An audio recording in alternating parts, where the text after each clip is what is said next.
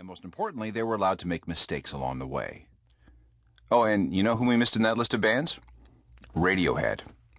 They started slow, really slow, and they've made a bunch of mistakes.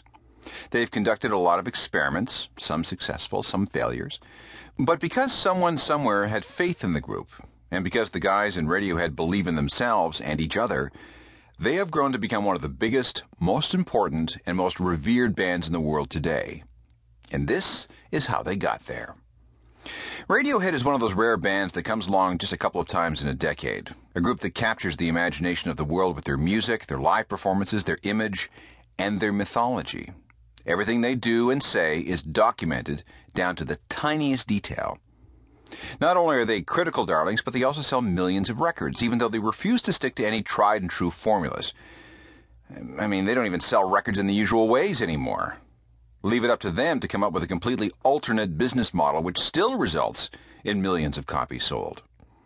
And they don't so much have fans as they have disciples.